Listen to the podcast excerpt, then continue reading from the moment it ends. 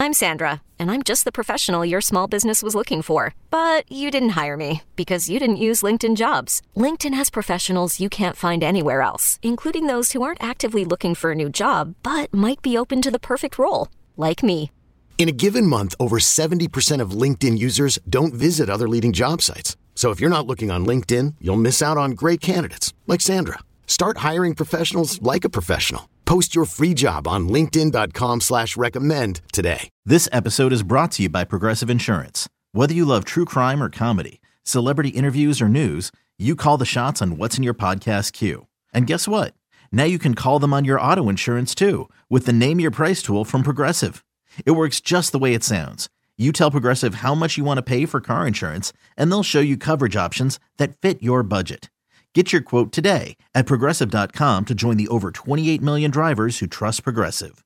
Progressive Casualty Insurance Company and Affiliates. Price and coverage match limited by state law.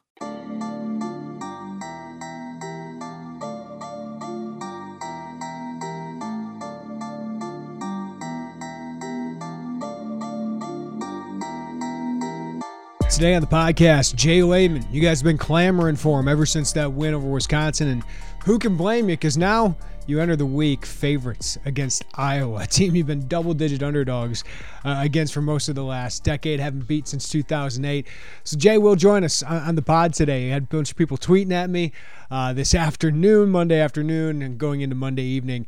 Uh, when's the J pod coming? When's the J pod coming? It, it's coming. Um, uh, I got a little busy with work and then with uh, the family stuff. So, uh, but I also wanted to record uh, this open of the podcast today before we get to Jay because uh, two big things other than Illinois beating Wisconsin came up over the weekend that could have an impact on Illinois. And That's two Power Five jobs opening. One kind of directly impacting Illinois because they impacted it, and that's Paul Chryst getting fired at Wisconsin, which I was shocked uh, about. Maybe.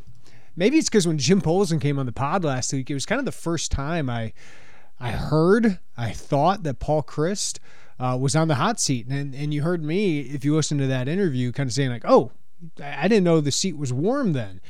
But it was. And uh, didn't know it was that warm. I don't even know if Jim uh, thought it was that hot because he had talked to Chris McIntosh, I believe, last week about this very topic. And Wisconsin gets run by Illinois, and that's it. A two time Big Ten Coach of the Year, a guy who had a 720 win percentage, uh, had won all but one bowl game that, that I believe he had been to at Wisconsin. But we know in this business, this is the biggest thing I took from Paul Chryst getting fired. This business is changing. And even for places like Wisconsin, where you think loyalty, you think, you know, take care of our guys, you know, Bo Ryan, Greg Garden, basketball, Barry Alvarez goes to Brett Bielema. And I know they had the weird Gary Anderson tenure there, but then they go right to a guy in Paul Chryst who's been there eight years. And, but this is a different age of college football. And I think you're seeing that with five Power Five openings on October 3rd Wisconsin, Nebraska, Arizona State, Georgia Tech, and Colorado. Uh, and we'll get to the Colorado job here in a second. But I think you're seeing with all the big money here and the changes that are happening with USC and UCLA coming into the Big Ten, and, and look what those programs are doing right now. And the division's going away, most likely, for Wisconsin. That, that's been a huge deal for Wisconsin. Uh, it's provided a great path for them to the Big Ten championship game and, and for superiority uh, in one side of the division. But that superiority has fallen the last couple years, right? Like Northwestern won two out of three, Wisconsin won, winning the, the Big Ten West title in the between. And then last year, you know, Wisconsin had the chance to, to win it, loses to Minnesota, and allows Iowa to come and steal the Big Ten West title last year. And now you're seeing Minnesota has caught up to, to Wisconsin. Illinois has now catching up. I should say we got to let his whole season play out here, but Illinois, which had lost you know eight straight games in Camp Randall, just goes to Camp Randall and, and smokes Wisconsin. You know you can count the COVID year or not. I'm going to. They're nine and eight in the Big Ten the last three seasons, and they just saw that Paul Chryst it was heading downhill, and they wanted to try something different. And I, I, think what they would like to do is is, is hire Jim Leonhard, right? J- Jim Leonhard is going to be the interim coach. I find it interesting that they didn't let Chryst coach to the end of the year and then just promote Jim Leonhard, or that they just didn't promote Jim Leonhard now and name him head coach. maybe they they just want to give this seven games to show everyone else, hey, Jim Leonhard's good. We we believe in this guy. But we're going to give him seven games to show that hey, we'll win five and and get to a bowl game and Jim Leonhard will lead all that. But there's also could it be that they want to see it? Maybe even with five years of having Jim Leonhard as you know in the program and defense coordinator. I know he's an All American um, before his 10 year NFL career. Uh, was a great player at Wisconsin and, and a team captain. You know, I've heard is is he the personality to, to, to be a head coach? I think that's still got to be shown there. Uh, you know, just being a team captain translates to being a head coach? I don't know. I, I don't know a lot about Jim Leonhard other than his great resume as defense coordinator, though the last year uh, hasn't been quite the same. At least the last uh, couple games against Ohio State and, and Illinois.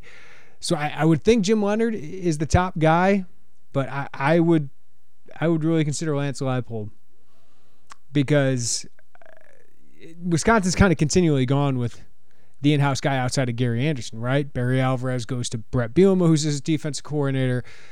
Then they go with Gary Anderson after he leaves, but once Gary leaves, they go back to the Paul Chryst guy, and now it seems like they want to go Jim Leonhard. Jim Leonhard hasn't proven he can build a program.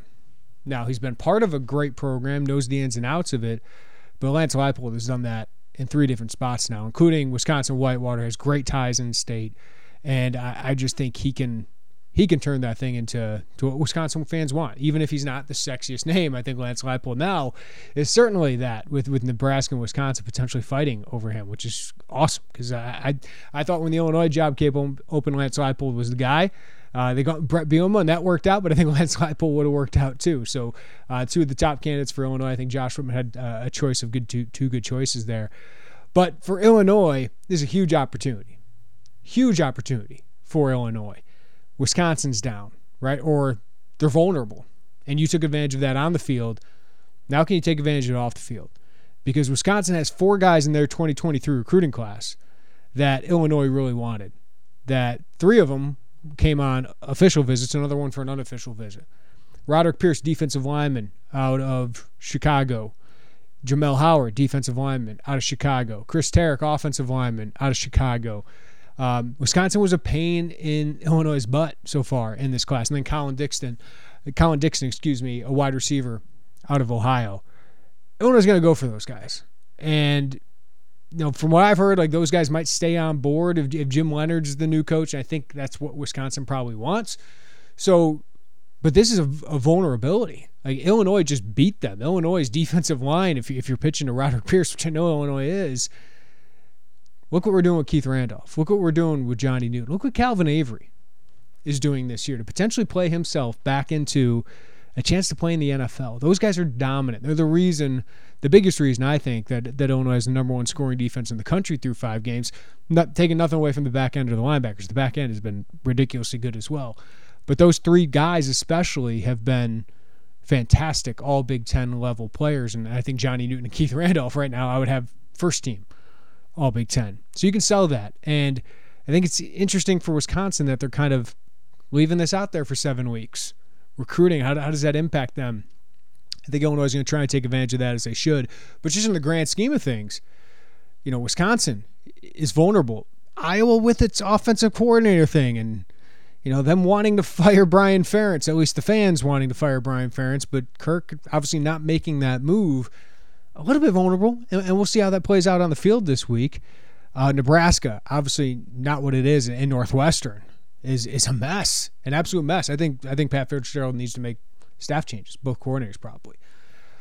So that's a big opportunity for, for programs to, to rise here. And I think Minnesota, Purdue, Illinois, it's a great opportunity for them. We've seen Purdue and Minnesota take those steps. Now Illinois all of a sudden taking those steps. You got to have other teams fall, and, and certainly Wisconsin and Northwestern have been two of those. And we'll see how the season plays out for Iowa. Uh, so huge opportunity for Illinois and Wisconsin needs to get this hire right because you, you, Jim Leonhard in Wisconsin, uh, you know, Wisconsin's kind of had the sheen of they're kind of untouchable in where they are in the West. I think that's starting to change, and, and you wonder if they got complacent after twenty something years of being so consistently good. But now college football is changing. NIL seems like Wisconsin's behind in that race, while some other teams, Nebraska, I think, Illinois, are embracing those.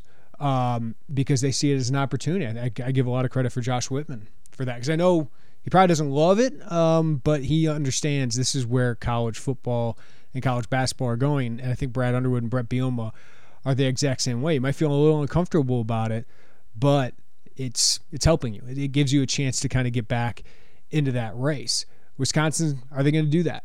And they still got to hire the right coach, and that's why Jim Leonhard could be a little bit risky because he's never been that guy. You know, a guy like Lance Leipold has. You know, Dave Doeren, can you go steal him? Can you go get Matt Campbell? Matt Campbell is a guy that is being patient, really patient. And and I don't know if he'd take that job, even though I think it's a it's a better job than Iowa State. But and I think he'd do incredibly well there. But it seems like he's been shooting for higher, whether it was USC, waiting for Ohio State or Michigan or Penn State, or an NFL job. Maybe he just waits for that because you can now. You know, Iowa State can pay well. These uh, other places can pay well. But the Colorado job also opens up. And of course, Ryan Walters, a Colorado alum, people are going to mention for that job. And, and, I didn't want to record this podcast until until I asked Ryan about it. I, I didn't ask him, hey, do you want that job or whatever. I just asked him, what do you feel um, when people mention your name? And he said, it's flattering, of course, right? Uh, he said the recognition is a result of what we've been able to do up to this point, but that's pretty much the extent of it. The nostalgia factor kind of goes out the window when you get in this profession. Profession. I haven't stepped foot in Boulder since 2011 when I was a coach at Arizona and we were playing against Colorado at Folsom Field. He said, My home is in Savoy, Illinois. I'm the defensive coordinator here at the University of Illinois, and I love my job. I love coaching for Coach B. I love the leadership here, and I love the direction that we're going. The locker room is the most fun group that I've ever had the chance to coach. That's pretty much it. My focus right now is how can we limit uh, Iowa to get to the scoreboard, and how quickly can we give the ball to our offense. Colorado should interview Ryan Walters. Rick George, though, Illinois alum, is going to be making his fifth hire. He's got to get this one right. And Karl Dorrell was a spectacular failure. Mike MacIntyre had one really, really good year. But he's he's got to get this one right. And is he gonna is he gonna risk for Ryan Walters? I'm not sure. I think he's going to try and find a head coach. I think Bronco Mendenhall will be my first call there. A guy from the West Coast, Utah, could do really well there. Uh, has built two programs.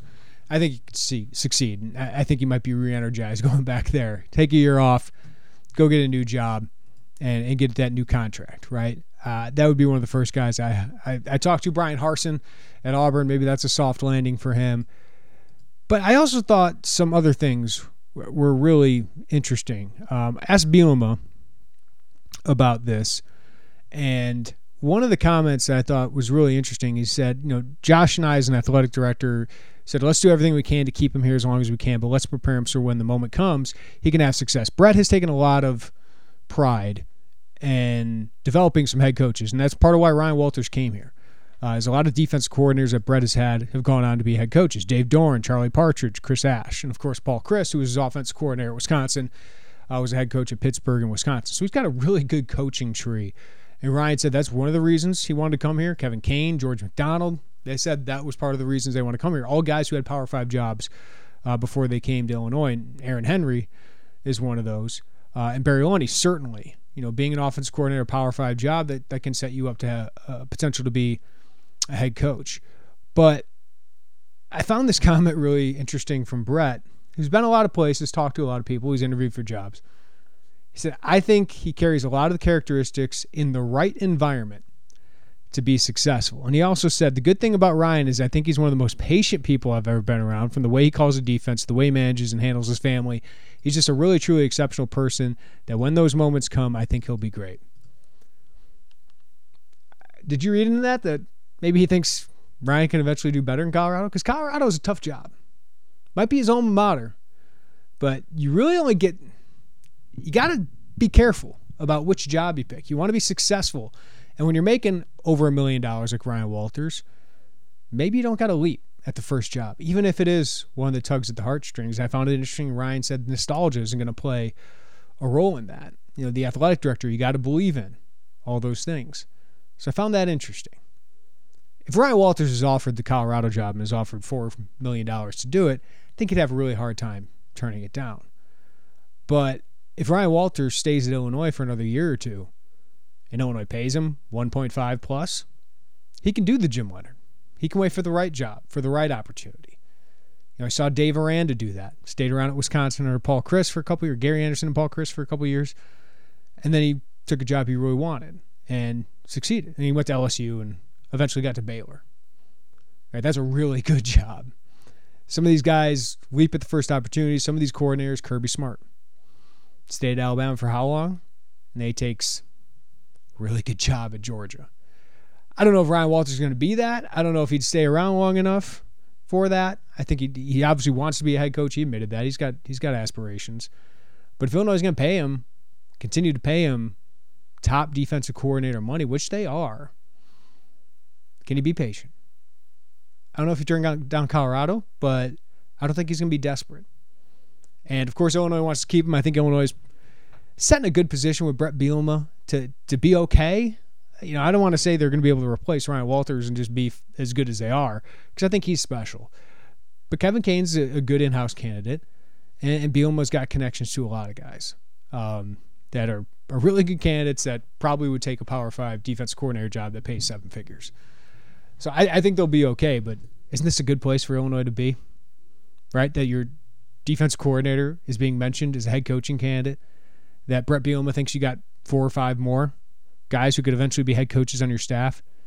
Last guy to be go from Illinois assistant coach to head coach at the FBS level was Mike Locksley back in 2008. It was a long time ago. So the fact that you're talking about beating Wisconsin, taking advantage of a down Big Ten West, and you got a coach that's a potential Power Five candidate, what's happening with Illinois football? These are the good times. These are good conversations for us to have about Illinois football. All right, Jay Leman coming up next on the Illini Inquirer podcast. Hiring for your small business? If you're not looking for professionals on LinkedIn, you're looking in the wrong place. That's like looking for your car keys in a fish tank. LinkedIn helps you hire professionals you can't find anywhere else, even those who aren't actively searching for a new job but might be open to the perfect role. In a given month, over 70% of LinkedIn users don't even visit other leading job sites. So start looking in the right place. With LinkedIn, you can hire professionals like a professional. Post your free job on linkedin.com slash recommend today. Okay, picture this. It's Friday afternoon when a thought hits you. I can spend another weekend doing the same old whatever, or I can hop into my all-new Hyundai Santa Fe and hit the road. With available H-Track all-wheel drive and three-row seating, my whole family can head deep into the wild. Conquer the weekend in the all-new Hyundai Santa Fe. Visit HyundaiUSA.com or call 562 for more details. Hyundai, there's joy in every journey. Jay Leman, All-American linebacker, joining us talking about a four and one football team. Jay, I know you and I thought they could win at, at a vulnerable Wisconsin team. Uh, but that was emphatically dominant, uh, so much so that Paul Chryst was fired after. And we'll get to that later. But yeah, just the most impressive part of that win for you was what? Uh, I, I think the way Illinois won, I think you could go back to 2019 and say when they beat Wisconsin, it was maybe a little fluky based off of turnovers. I think if you go back to the Tim Beckman era when they beat Cincinnati, quarterback quarterback gets hurt. I've been going through like the last the great wins of the last 10 or 12 years, you know. And I just think so dominant up front. Uh, I knew they were I knew Illinois defense was good up front. I didn't know how good against the run they would be. Uh, they passed that with spades. Um, and then the ability to stick with the run game. You know, this felt it, honestly, it felt like a it felt like a game where you, a team's able to hang with the team for a half and then it, it's done. And that and that's what happened in the third quarter. That's what good football teams do. I said this somewhere else last week. I said, you know, if you look at the conference, uh, the Big Ten West, and you had white jerseys on everybody or black jerseys on everybody, and you took the jerseys off, and you just looked at the film and didn't judge teams in the past of what they've done the last five years or what they did last year, what I was done. Illinois football is playing the best out of anybody in the Big Ten West, offense, uh, defensively for sure, and offensively the last week or two has really made strides. I thought they proved as much in this game, Jane. I, I agree with you. Michigan State, Wisconsin, a couple years ago, there's a little bit of flukiness involved. Sure. So could they sustain that? Was the question. I have no doubt that they can sustain what they're doing because it's sustainable. You're winning in the trenches. Sure. You're starting to take care of the ball. But let's start with that number one scoring defense in the country, limiting Braylon Allen to eight carries on two yards. Chez Mellusi, I think, can start for a lot of Big Ten teams, 16 sure. yards, seven carries. You put in the quarterback sacks, they had two rushing yards. Jay. Yeah. Um, how are they able to do that? I mean, the defensive front, it's it's one of the best in the Big Ten, right?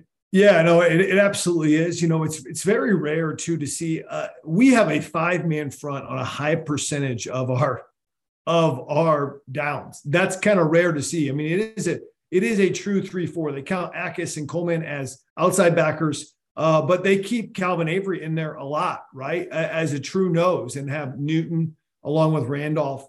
And let me just tell you this: like you're if you play man-to-man coverage against a halfway decent quarterback, which Graham Mertz is, despite anybody whatever people say, you're going to give up some pass plays. It's just the bottom line. You're going to give up plays. We heard Bret Bielema say it.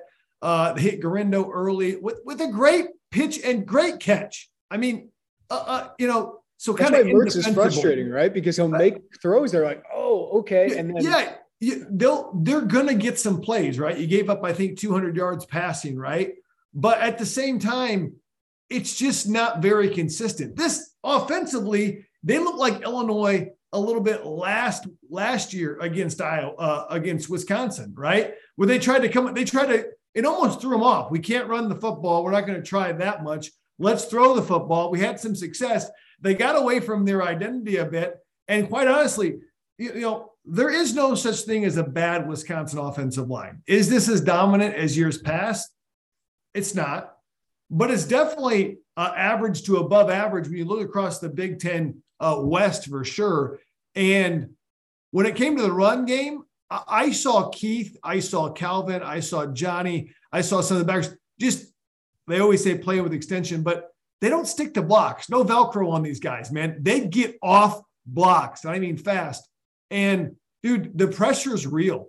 Uh, I mean, listen, Graham Mertz there's there's a reasons quarterbacks quarterbacks have been a lot worse, whether it's Brennan Armstrong or anybody we're playing against or Graham Mertz in the third and fourth quarter. Dude, it gets tiresome to keep on getting hit, to be under duress, getting banged up, and they're bringing tons of pressure and and trust in the back end uh, with a lot of faith, which they've done a good job on that. Uh, the back end has, but I would think first it starts with stopping the run. You win first and second down. A lot of bad penalties by Wisconsin as well.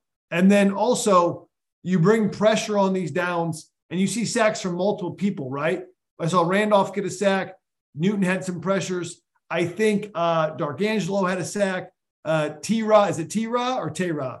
T-Ra, T-Ra had a sack, Edwards. And so you see it from multiple people, which means it's not just a great athlete, a lot of it schematically as well.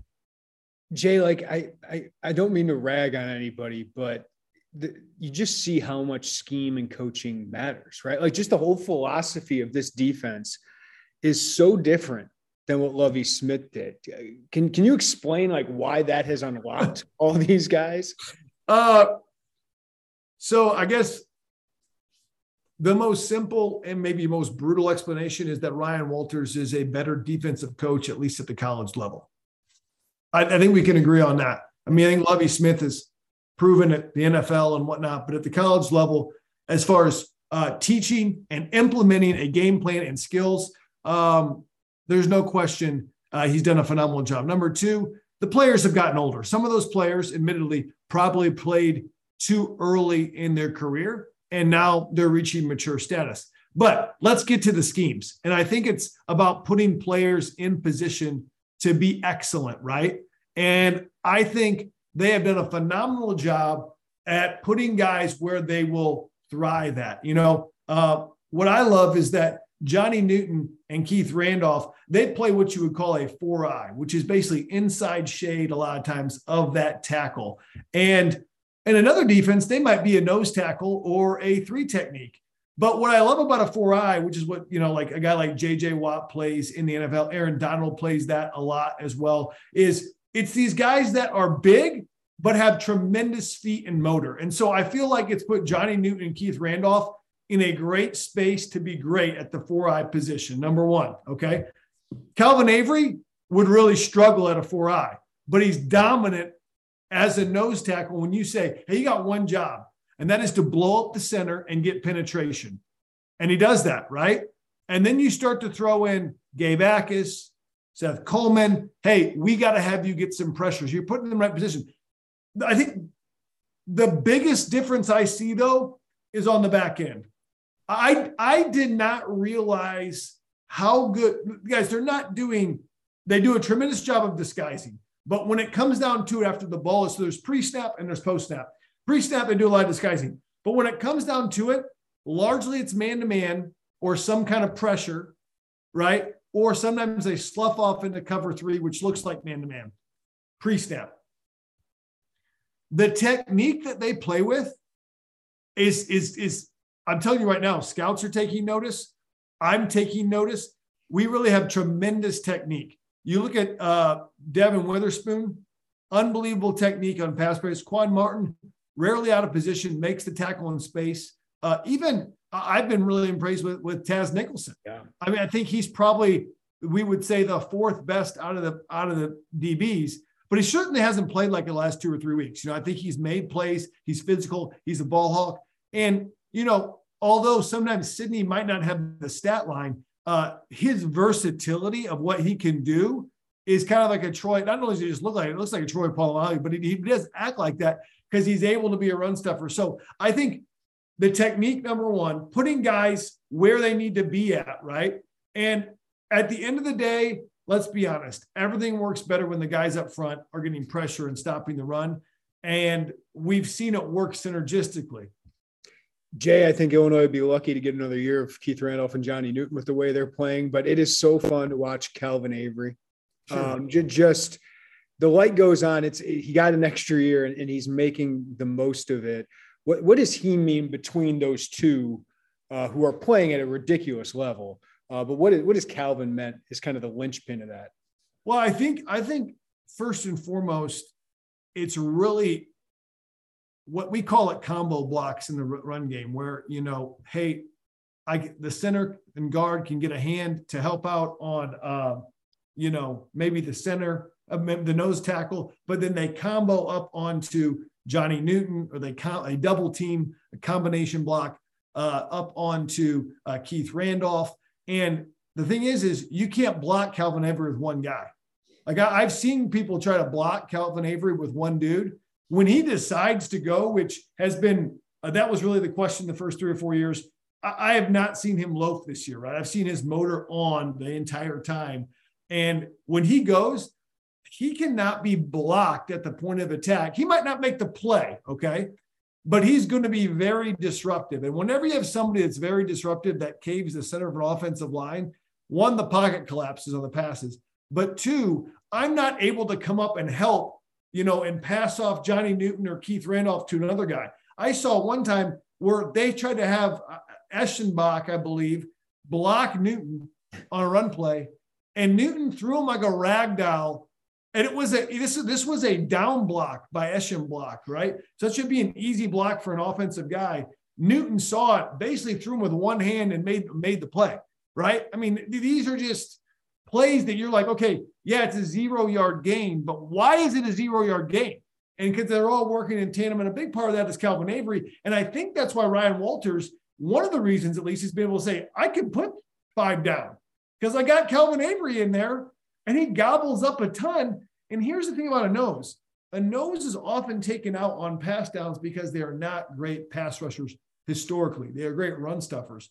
But what I've seen with Calvin Avery, he gets so much push, he's able to collapse the pocket. Now, a center is known to try to keep the pocket firm by not giving much ground, and then tackles give ground, right? But he's collapsed the pocket, which has made the quarterback sidestep right into Newton or Mertz, uh, Newton or Randolph. Yeah, it's almost like he's an offensive lineman push, pushing the the center. Sure. yeah, no, totally, totally a grinder, right? I mean, and he's been really impressive. And, and, and a big shout out to Terrence Jamison. You know, I I think he's done a tremendous job I know this this is probably a big game for a lot of these coaches, right? I mean, Aaron Henry uh, coached at Wisconsin, uh, played at Wisconsin. I played against Coach Henry, the DB coach, and also uh, Terrence Jamison played at Wisconsin, was a coach there, and I think he's done a tremendous job technique wise. And I don't I don't want that to be you know not stated. Jay, let's flip to the offensive side of the football. You mentioned one thing that really stuck out to me, which is they kept giving it to Chase Brown, right? They, they didn't give up on it. Tony Petersen just kind of game plan out the window. Let's throw it 38 times last year. Didn't work out. We see how that works out in the end as, as Chase gets the big one. But also, they were five for five in the red zone. You could probably say seven for seven because they had to get three times on the one drive.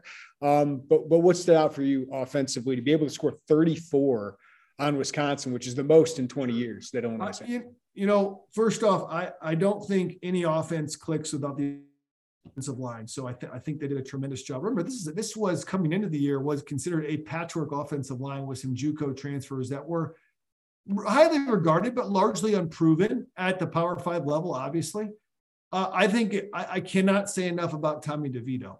Uh, certainly didn't have any pa- uh, touchdown passes and understand had one called back with the chase and whatnot. And and Tip Reiman could have been. I mean that that could have been one. Maybe that wasn't him throwing the football, but uh, what what I'm what I'm saying is he was so poised, right?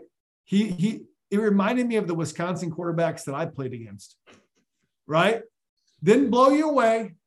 The word is efficient, right? They always lead the league in passing efficiency, right? He, he reminds me of Sean Clifford.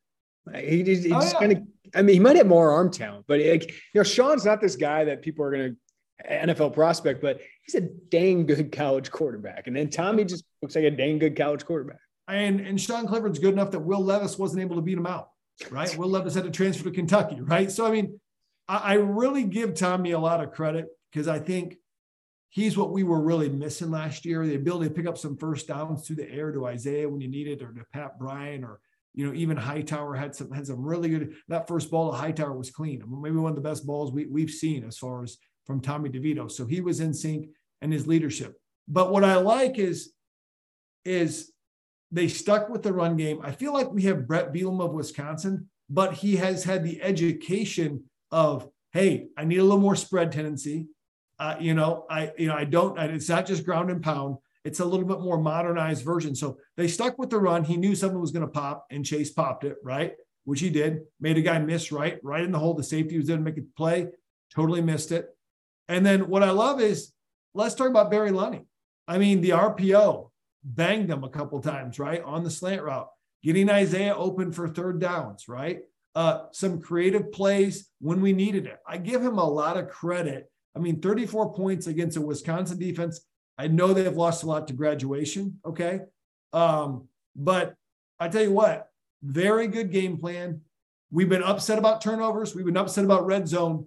Those were not an issue right? And so, uh, you know, Chase is one of those guys where if you feed him enough, it's it's it's going to happen, right? I don't think we have another running back on the roster right now that's that's like that. Maybe maybe Josh McCray when healthy, but you have to feed Chase, and they did a good job getting those touches, even when it didn't work right away. Yeah, I, th- I, thought some of the plays that really stood out. The, the fourth down whip route to, to Isaiah Williams was was sure. a beauty uh, for for him. Um, the, near the goal line on a third down, they had four wide receivers set, and Tommy DeVito um, took the draw. I don't know if he had a, the option to pass it, if if the number said it, but uh, and then Tommy just prolonging some p- plays, finding Bryant on one. Uh, and, and, then finding Isaiah Williams for a third down conversion early in the game on, on a scramble, uh, and then the back shoulder throw. So yeah, there, were, there were some really big first downs. Like we talk about the touchdown plays all the time, but those first sure. down drive extending plays are just massive. Well, we and we we said that going into the year is that what was Tommy DeVito bring? We thought it'd be three to five more first downs, you know, and those happen at critical, critical times. Um, and I think what's you know in, in the past with without a defense like Illinois has now, you know, the offense sputters maybe the first quarter and a half. We would be down 21 nothing. Right. And so with this defense, you know, there's never any panic, right? They're going to get, listen, if you play the way they don't play bend but don't break, we hear that term a lot. They really don't play that style at all, right? It's like nothing or maybe something, you know, they're going to give up some plays, uh, but they are not a bend but don't break defense. They're highly aggressive, they're highly challenging. They take on the personality of Ryan Walters, and we're going to give up some plays. And, and I think they've realized that and they've they've coached the guys, listen, you're going to give up some plays in this. Let's keep going. And really just took the soul of Wisconsin. I mean, I, it's it's it's hard to state what that means when Wisconsin has been what they've been the last you know two or three decades in the Big Ten. Jay, the players said they expected to win, but you were a part of a team in, in 06 that struggled to win those games. Then in 07, you find a way to win. Sure. Uh, but what is a win like that? Dominant at Wisconsin, first time in 20 years. I know you expect to win going in there. You can say that, but to actually get it, how does that change for the players in that locker room? I think it is a total mental shift for these guys. I mean, there is always talk in summer workouts, winter workouts. We're going to be this. We're going to be better. We expect to win. Of course, you're not going to go there and say we don't expect to win, right? But I think when you actually go do it on national TV at somebody's house who's you know, been the historical bully in the Big Ten West over the last decade, and you do it that the way that you did it, and you realize, wow, I'm not that far away. I think that's the that's the thing. You you kind of think, oh, we'll, we'll get there someday. I, I'm telling you right now, if I'm Illinois, there's no reason I don't belong in the Big Ten West Championship, right? If everybody's got a loss, I've got Michigan and Michigan State. Even if I lose to Michigan but win out, I can be in that Big Ten West championship, right? And so you're thinking that number one. Uh, so it's shifting. I think number two is it's a very difficult time. And this reminds me a lot of we had just beaten Wisconsin, Penn State, we just beat Wisconsin, and then we got to go to Iowa, you know? And it still eats at you, doesn't it? Still eats at me, you know? And, and Iowa, I believe at that time was that year three and three. They were not great, you know, and ended up losing that game, you know, 10 to 6. Just just a game where nothing really works well. I mean, we played okay defensively, but we we we let them chew up a lot of clock, you know. And I think that's what I worry when I see Iowa on the schedule because what are they three and two, and have looked bad offensively, but they're going to be better than we expect them to be. And I do think it's going to be the biggest, biggest challenge for our offense that they've had. And so that's that's the thing, not committing turnovers and special teams. But I know I'm getting into the next game. yeah, but Jay, I was going to ask you. Um, you know, now they're going to start getting some love, right? Like now, now get some national love, get some votes, receiving sure. votes in the polls. What, what's the key in that locker room with the coaching staff to, to maintain this week after week? Like that's the hard part here. It's like last year we saw them win some games, and then the next week, you know, lose to Rutgers. Um, right which is hard. And then how do you how do you find that consistency as a program? Yeah, so just looking at the schedule last year. So on October 9th, they got beat by Wisconsin 24 to, to nothing, right? And then they go and beat Penn State. Then they lose to Rutgers. Then they beat Minnesota, lose to Iowa, and then dominate Northwestern, right? And so it went back and forth and hemmed and hawed, right? And I think breakthrough win is consistent in it is a total of these three games scheduled, you know, circled up or scheduled for a while. I mean, you look at it, you got Wisconsin, Iowa, North, uh, Minnesota, all recruit in our backyard. Those guys historically, at least Iowa, Wisconsin, have been better than us. Minnesota better than us recently, and I think they know what's on these three games. I think they're going to be ready. But I think what gives me confidence is when you can play stifling defense and run the football, you have a chance in every game, even if other things don't work. And that's what gives me confidence moving into this game against Iowa. All right, Jay. Well, now you get Iowa here, uh, a chance for Illinois to to get to five and one, probably get a ranking if you beat Iowa here at home. And I hate this term, but you know, kind of maybe control your destiny the rest of the way in the Big Ten West. So uh, what do you think are, are the keys to, to Illinois getting that victory and getting another one? Well, I think a huge deal is that Illinois is at home. Kinnick's a very tough place to play, number one. And I think Illinois being at home, a night game, I think there's going to be a good fan output for it, hopefully. And, and I'm excited about that. Number two is turnovers. Uh, nobody's better at intercepting the football than the Hawkeyes over the last half decade or so. And Phil Parker prides himself on that. I wouldn't be surprised if Tommy DeVito throws one or two, maybe a tip pass, maybe something else. Can the Illinois defense respond after that and the Illinois offense respond? Listen, like a great offense, this defense is going to make plays, right? And then special teams. It was the kickoff return last year against uh, Iowa that really broke an omen. Illinois played him even. Remember, I don't think Bret Bielema was at that Iowa game. I'm not. I don't think he would think he was sick with COVID, and unfortunately, you know, um, it was the special teams that made a difference. And with Caleb Griffin being banged up a little bit, we saw that kind of be an issue against Wisconsin. That was their best offensive weapon. Really, was some of their kickoff returns, and so uh, we got to be good in those facets. Well, Jay, I don't think either of us thought Paul Chryst would get fired even after the loss like that quickly. I thought he was got to be on the hot seat for a little bit, but Wisconsin makes a, a quick move here. Um, Jim Leonhard, who some people think could be the head coach after this, it seems to be getting a trial run. But w- what did you make of Wisconsin making this move? It, it feels like pretty urgent for a program that you know, has struggled a little bit more than usual here recently and, and is losing ground in the conference. But uh, you know, program that seems to be so stable making this move was kind of shocking. I, I, was shocked by this. I mean, they were four and three in the COVID year. That was kind of a wash year for everybody, right? Nine and four last year with a bowl, uh, with a bowl win.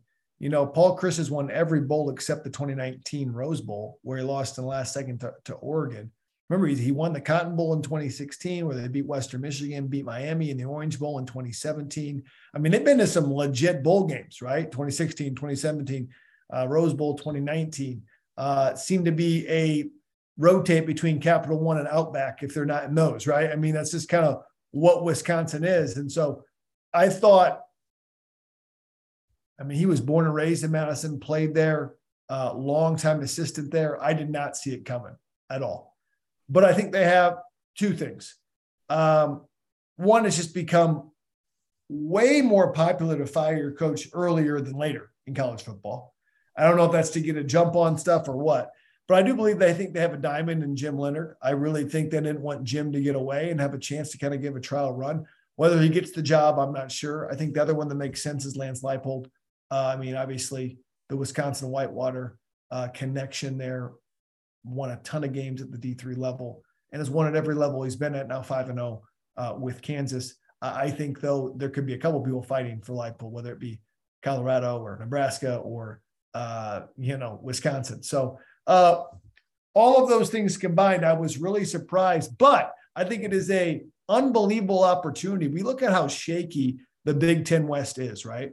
I mean, Frost is gone. Okay, we have we we we have uh, Chryst now gone. Pat Fitzgerald in Northwestern. I'm not saying Pat Fitzgerald is gone. I think he's got more than more than a year or two of maybe subpar football, just of what he's done there. But they're not playing at the same level they played at. That that is obvious to see. Okay. And so something needs to change. And so Northwestern losing ground, at least in the win-loss column. I know they've they've had some recruiting wins and whatnot. PJ looks to be on stable ground. Brohm looks to be on stable ground. But if there's a team with the most momentum right now, it's got to be Illinois. You know, when you look at the Big Ten West and how fast stuff can change. And so I think it's a critical, critical time when you look at what Illinois is doing um, for them to take ground in the conference. That's a great opportunity, especially as long as division play is here, uh, which might not be that much longer, but you, you might have a chance here. Uh, Jay, before I let you go, I mean, two big jobs in, in this conference, um, not Michigan, Ohio State, but two big jobs in Wisconsin, Nebraska. Like, if you're Lance Leipold, which one is which one is more appealing? Like, what, what do you think is the better job? Uh, I think for Lance, I, I, think you know depends how how important you know home base is for him with what he did in Wisconsin. That might be more appealing to him uh, based on you know he's he's he's an older coach for being an up and coming coach. I mean, I think he's in his fifties at least. Uh, you know, and so I think that seems more appealing. I know that Nebraska seems to be a little bit more committed to the cutting edge of, hey, we're going to do whatever it takes to be the best hmm. and to get back to where it's at, whether it's going to, you know, do this with NIL or we're going to pay coaches this or whatever. So I can see both of those. And and I will say this, if if Illinois gets to 9 wins this year, which I do think is possible, Bret Bielema could be a candidate for either job. Now, would they ever bring him back to Wisconsin? Doubtful, right? But if I'm if I'm North if I'm Nebraska, you know, it's worth a chat from where Illinois was over the last two years. Now, I don't want that to happen, and and I'm sure if he gets nine wins, Josh Whitman's going to lock him up for an extension. So That's a Brett doesn't make no signs of that. But I'm just saying, when you win games, uh, that's what happens. So, so just some food for thought for Illinois fans, you know. Yeah, and how, how, about this? I mean, Colorado's open. Of course, Ryan Walters can be mentioned for that. Sure. That's a good sign when other people want your coaches because you were, you know, the guy who was the last Illinois assistant to become a head coach. Right. Yeah. Was it Mike Locksley, right? A long time ago, Jay. A, a long time ago. And, you know, what's interesting about Locksley was, although we had some good offenses, and certainly did that. It was largely for the recruiting aspect that he did. And I think with Ryan Walters, although they've got good players, people really think he is a premier coach.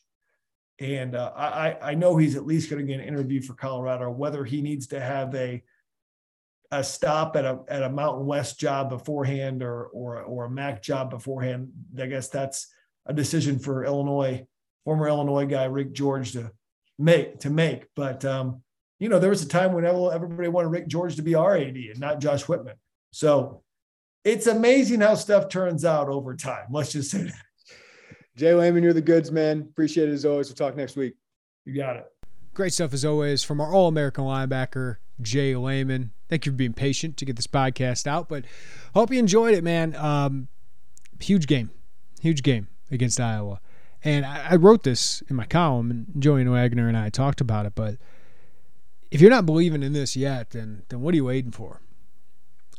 Bret Bielema is pleading for fans to, to show up on Saturday, and and I'm not I'm not gonna carry his water. It's not my job to sell tickets, but man, if you've been waiting this long for a good football program or to go to an Illinois game, like I got friends I haven't heard from in a while talking about Illinois football, asking me about Illinois football. Like this is the time to do it. And I, I know it's it's an expensive thing to go. I've seen all the conversation about ticket prices and all that, but this uh it's the price of Big Ten tickets.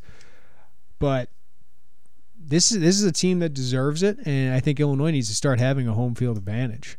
And if you want to get more recruits here to have a better program to turn into Iowa, to turn into Wisconsin, this is time to show out. You know, a lot of people came to the second game of Lovie Smith based on hope, right? Like you should have real real hope now because you've seen it. You've seen it. So I I think it's really important. I think for Illinois to, to start getting the crowd here.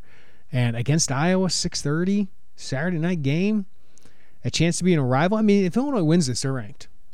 They're ranked, and you're relevant, and you have a chance to win the Big Ten West. And I'll mention if they win, but I hate using the term as I said with Jay, but you control your own destiny, right?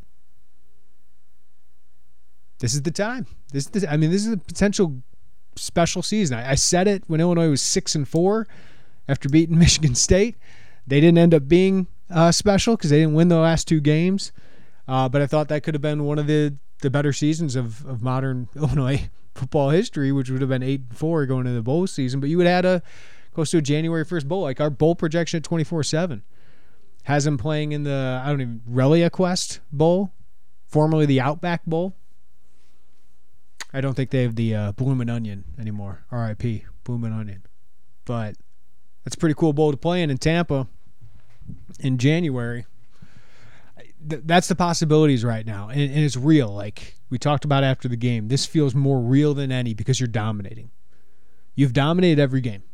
Yeah, you lost Indiana, that was frustrating, and you're still regretting that one because you'd be ranked already if you would have beat Indiana most likely, and you'd really control your own destiny uh, in the Big Ten West and have the Big Ten West lead right now. But that didn't happen. But still, the way they've played has been dominant.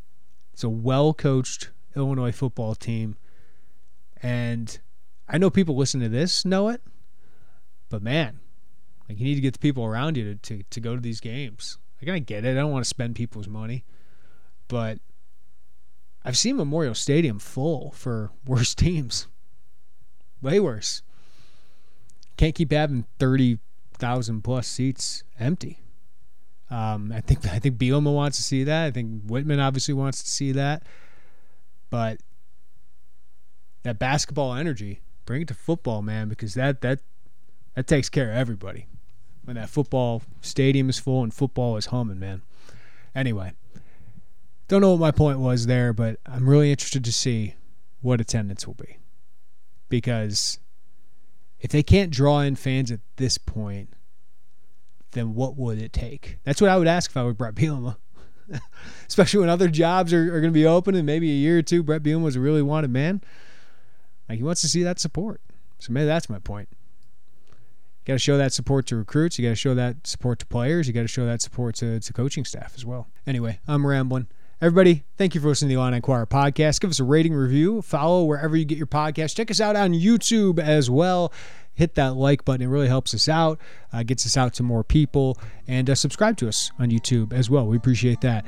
Everybody, take care of each other. Have a great day. We'll talk to you next time on the Illini Inquirer podcast. Bye, everybody.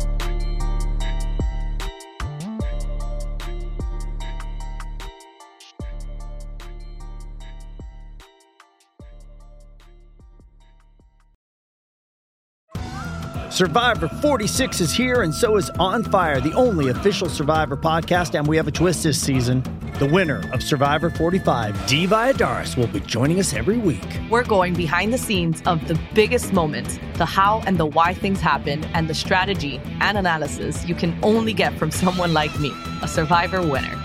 Listen to On Fire, the official Survivor podcast, wherever you get your podcasts.